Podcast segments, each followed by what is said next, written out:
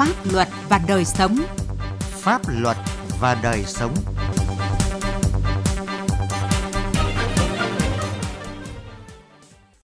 Xin kính chào quý vị và các bạn. Chương trình Pháp luật và đời sống hôm nay có những nội dung sau. Đặc xá năm 2022, minh bạch công khai, đảm bảo đúng người, đúng đối tượng.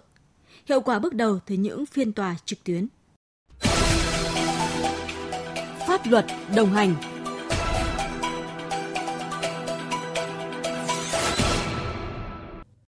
Thưa quý vị và các bạn, theo quyết định của Chủ tịch nước, đợt đặc xá tha tù trước thời hạn năm 2022 sẽ diễn ra vào dịp Quốc khánh mùng 2 tháng 9 tới đây.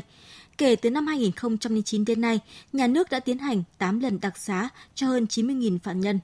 Thực tiễn cho thấy tỷ lệ tái phạm tội là rất nhỏ, chỉ chiếm 1,18%. Điều mà dư luận quan tâm nhất mỗi dịp đặc xá là tính minh bạch, công khai, công bằng, đảm bảo đúng người, đúng đối tượng, không để xảy ra sai sót. Về nội dung này, phóng viên Đài Tiếng Nói Việt Nam phỏng vấn Thiếu tướng Hoàng Xuân Du, Phó Cục trưởng Cục Cảnh sát Quản lý Trại giam, Cơ sở Giáo dục bắt buộc, Trường Giáo dưỡng Bộ Công an. Mời quý vị và các bạn cùng nghe. Thưa Thiếu tướng, theo quyết định của Chủ tịch nước, đợt đặc xá tha tù trước thời hạn năm 2022 sẽ diễn ra đúng vào dịp Quốc khánh mùng 2 tháng 9 năm nay. Thiếu tướng có thể cho biết quá trình triển khai thực hiện quyết định của Chủ tịch nước như thế nào để công tác đặc xá đảm bảo nghiêm túc, minh bạch, chặt chẽ, công bằng và không để xảy ra tiêu cực ạ? Sau khi có cái quyết định của Chủ tịch nước về đặc xá năm 2022, các trại giam, trại tạm giam, cơ quan thi hành án hình sự công an cấp huyện đã nhận bản sao và tổ chức niêm yết công khai quyết định về đặc xá năm 2022 của Chủ tịch nước, đồng thời phổ biến trên các cái phương tiện ờ, truyền thông của trại giam phổ biến quán triệt đến từng phạm nhân. Sau đó là các phạm nhân đọc, tự liên hệ với bản thân, xem mình có đủ điều kiện để có thể được đề nghị đặc xá hay không. Ờ, sau đó là các đơn vị ờ, tổ chức cho phạm nhân có đủ điều kiện đề nghị đặc xá để viết đơn xin được đặc xá và viết cái bản cam kết nếu được đặc xá sẽ phải thực hiện cái quy định của pháp luật cũng như là các cái quy định của nơi cư trú,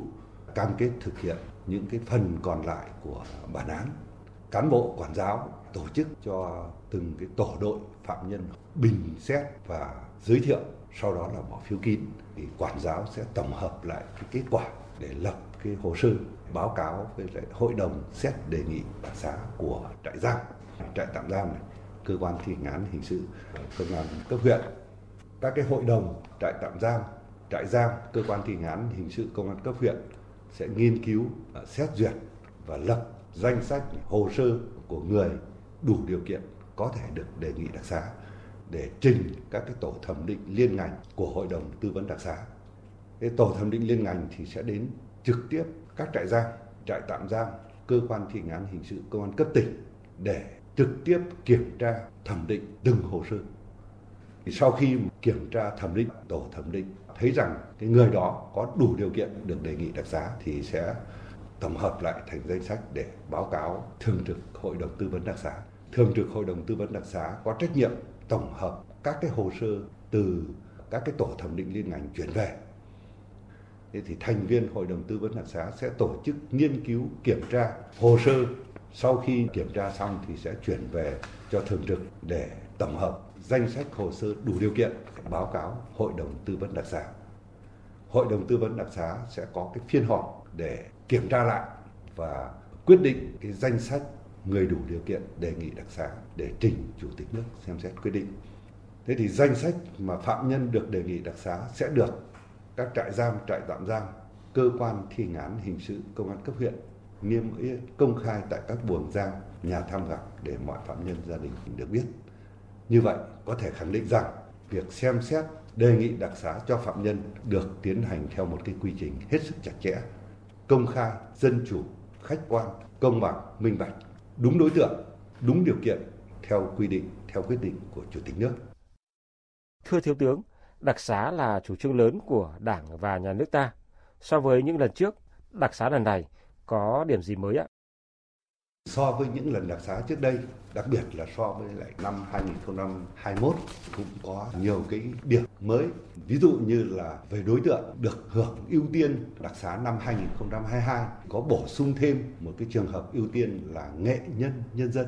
đặc xá năm 2022 có bổ sung thêm cái trường hợp không được đề nghị đặc xá. Ví dụ như phạm tội giết người có tổ chức hoặc có tính chất côn đồ, thì năm 2021 là chỉ trường hợp như thế này thì mới không được đề nghị đặc xá. Nhưng năm 2022 thì bổ sung thêm cái trường hợp là phạm tội giết người với hành vi thực hiện phạm tội một cách man rợ cũng không được đề nghị đặc xá. Đặc xá năm 2021 chỉ quy định các trường hợp phạm tội hiếp dâm trẻ em có tính chất loạn luân theo Bộ luật hình sự năm 1999 hoặc là hiếp dâm người dưới 16 tuổi có tính chất loạn luân hoặc hiếp dâm người dưới 10 tuổi thì không đề nghị đặc xá. Nhưng đặc xá năm 2022 quy định tất cả các trường hợp phạm tội hiếp dâm trẻ em hoặc là hiếp dâm người dưới 16 tuổi đều không được đề nghị đặc xá. Một vấn đề rất được quan tâm đó là sau khi được đặc xá trở về, làm thế nào để phạm nhân có thể hòa nhập cộng đồng, thưa Thiếu tướng ạ? Để giúp đỡ người được đặc xá hòa nhập cộng đồng, Bộ Công an đã có rất nhiều văn bản chỉ đạo các trại giam, trại tạm giam, cơ quan thi hành án hình sự công an cấp huyện tổ chức các cái lớp học chuẩn bị hòa nhập cộng đồng cho những phạm nhân đủ điều kiện được đề nghị đặc xá. Tại cái lớp học này sẽ trang bị những cái kiến thức cơ bản giúp cho phạm nhân tái hòa nhập cộng đồng để ổn định cuộc sống. Bộ Công an đã chỉ đạo công an các đơn vị địa phương chủ động tham mưu cho cấp ủy, chính quyền các cấp có kế hoạch tiếp nhận, quản lý, giáo dục, giúp đỡ người được đặc xá trở về với cộng đồng để làm ăn lương thiện, ổn định cuộc sống, tránh tái phạm và vi phạm pháp luật. Chính vì vậy, tỷ lệ người được đặc xá có công an việc làm chiếm cái tỷ lệ rất cao. Thế và cái tỷ lệ tái phạm tội thì rất thấp. Theo thống kê như thế là từ năm 2009 đến nay, tỷ lệ này nó khoảng độ 1,18%. Xin cảm ơn Thiếu tướng.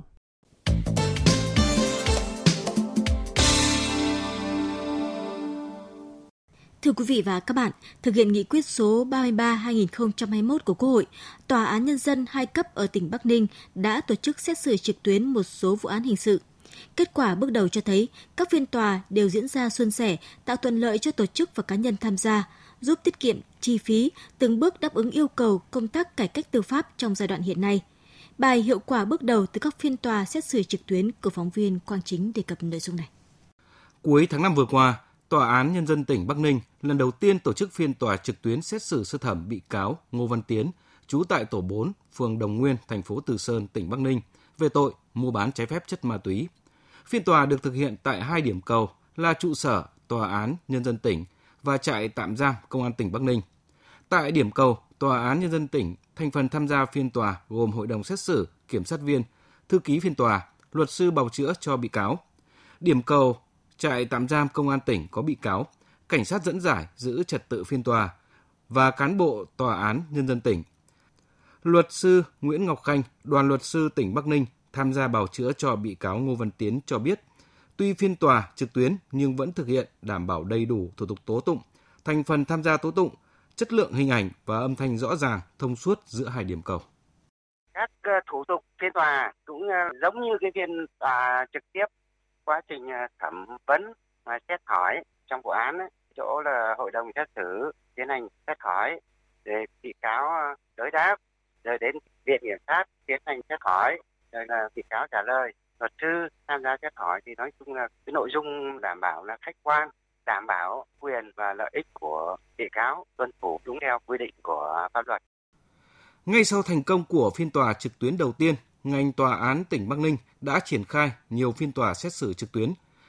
Tránh án Tòa án Nhân dân thành phố Bắc Ninh Đỗ Văn Đại cho biết đến nay Tòa án thành phố đã tổ chức được 7 phiên tòa trực tuyến.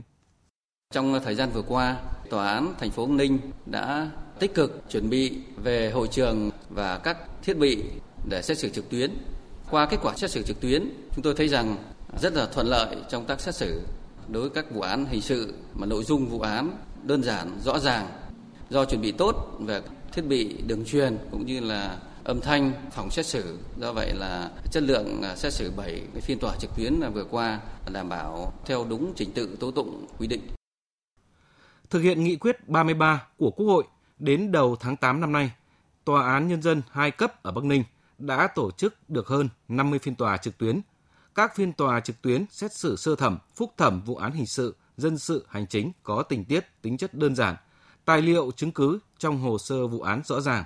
Khi xét hỏi trực tuyến, việc kết nối giữa điểm cầu trung tâm là trụ sở tòa án với các điểm cầu cho phép bị cáo, bị hại, đương sự, người tham gia tố tụng theo dõi đầy đủ hình ảnh, âm thanh và tham gia các trình tự thủ tục tố tụng theo quy định. Theo tranh án Tòa án Nhân dân huyện Quế Võ Nguyễn Đắc Dũng, xét xử trực tuyến có nhiều ưu điểm tạo thuận lợi cho bị cáo, mọi công dân tổ chức tham gia, giảm thời gian đi lại, tiết kiệm chi phí. Các bị can bị cáo thì cách tòa rất là xa và có những bị can bị cáo hiện tại đang bị nhiễm Covid nhưng chúng tôi vẫn đảm bảo được cái việc xét xử. Và bên cạnh đó thì là cũng giảm cái khâu chi phí cho các cơ quan tiến hành tố tụng. Anh em là không phải đi trích phạm về đỡ phải mất thời gian cũng như là tiền bạc về cái việc đó. Thứ hai nữa là cái công việc xét xử thì chúng tôi cũng vẫn được giải ra rất là nhanh chóng. Tổ chức các phiên tòa xét xử trực tuyến là một trong những nhiệm vụ trọng tâm của hệ thống tòa án nhân dân hai cấp tỉnh Bắc Ninh trong năm 2022. Ngay từ đầu năm, Tòa án Nhân dân tỉnh Bắc Ninh đã tập trung chỉ đạo để các đơn vị khẩn trương chuẩn bị các điều kiện cần thiết phục vụ việc tổ chức các phiên tòa trực tuyến, đồng thời phối hợp với các đơn vị kỹ thuật nghiên cứu phương án sử dụng và các thiết bị cần thiết để phục vụ cho việc xét xử trực tuyến. Thời gian qua, do chưa được cấp kinh phí nên Tòa án Nhân dân tỉnh Bắc Ninh mới bố trí được một phòng xét xử tại điểm cầu trại tạm giam Công an tỉnh. Tranh án Tòa án Nhân dân tỉnh Bắc Ninh Vũ Công Đồng cho biết trong lúc chờ kinh phí để hoàn thiện trang thiết bị tại tất cả các điểm cầu xét xử trực tuyến thì các đơn vị tòa án đã khắc phục các khó khăn về cơ sở vật chất, sắp xếp các vụ án để xét xử theo đúng với tinh thần nghị quyết 33 của Quốc hội. Để phiên tòa trực tuyến thành công, chúng ta phải có một cái hệ thống mạng, hệ thống đường truyền bài bản căn cơ theo hệ thống từ trên xuống dưới. Trong hệ thống này làm thế nào để tất cả mọi người dân có thể truy cập, có thể xem được khi tòa đang xét xử trực tuyến. Vấn đề thứ hai phải lưu trữ được những cái hình ảnh, những cái lời nói, các vấn đề của phiên tòa trực tuyến đấy ở một cái hệ thống thống nhất. Dù còn những khó khăn nhưng thực tiễn ở Bắc Ninh cho thấy tổ chức các phiên tòa xét xử trực tuyến là phù hợp với xu thế phát triển của xã hội, là bước đi cần thiết cho việc xây dựng tòa án điện tử, đáp ứng yêu cầu cải cách tư pháp trong giai đoạn hiện nay. Chương trình Pháp luật và đời sống hôm nay xin dừng tại đây. Chương trình do biên tập viên Quang Chính biên soạn. Xin kính chào và hẹn gặp lại quý vị trong các chương trình sau. Nếu quý vị là người được trợ giúp pháp lý sau, người thuộc hộ nghèo, người có công với cách mạng, trẻ em, người dân tộc thiểu số, cư trú ở vùng có điều kiện kinh tế xã hội đặc biệt khó khăn, người bị buộc tội từ đủ 16 tuổi đến dưới 18 tuổi, người bị buộc tội thuộc hộ cận nghèo, cha đẻ, mẹ đẻ, vợ, chồng, con của liệt sĩ và người có công nuôi dưỡng khi liệt sĩ còn nhỏ có khó khăn về tài chính. người nhiễm chất độc da cam, người từ đủ 16 tuổi đến dưới 18 tuổi là bị hại trong vụ án hình sự có khó khăn về tài chính.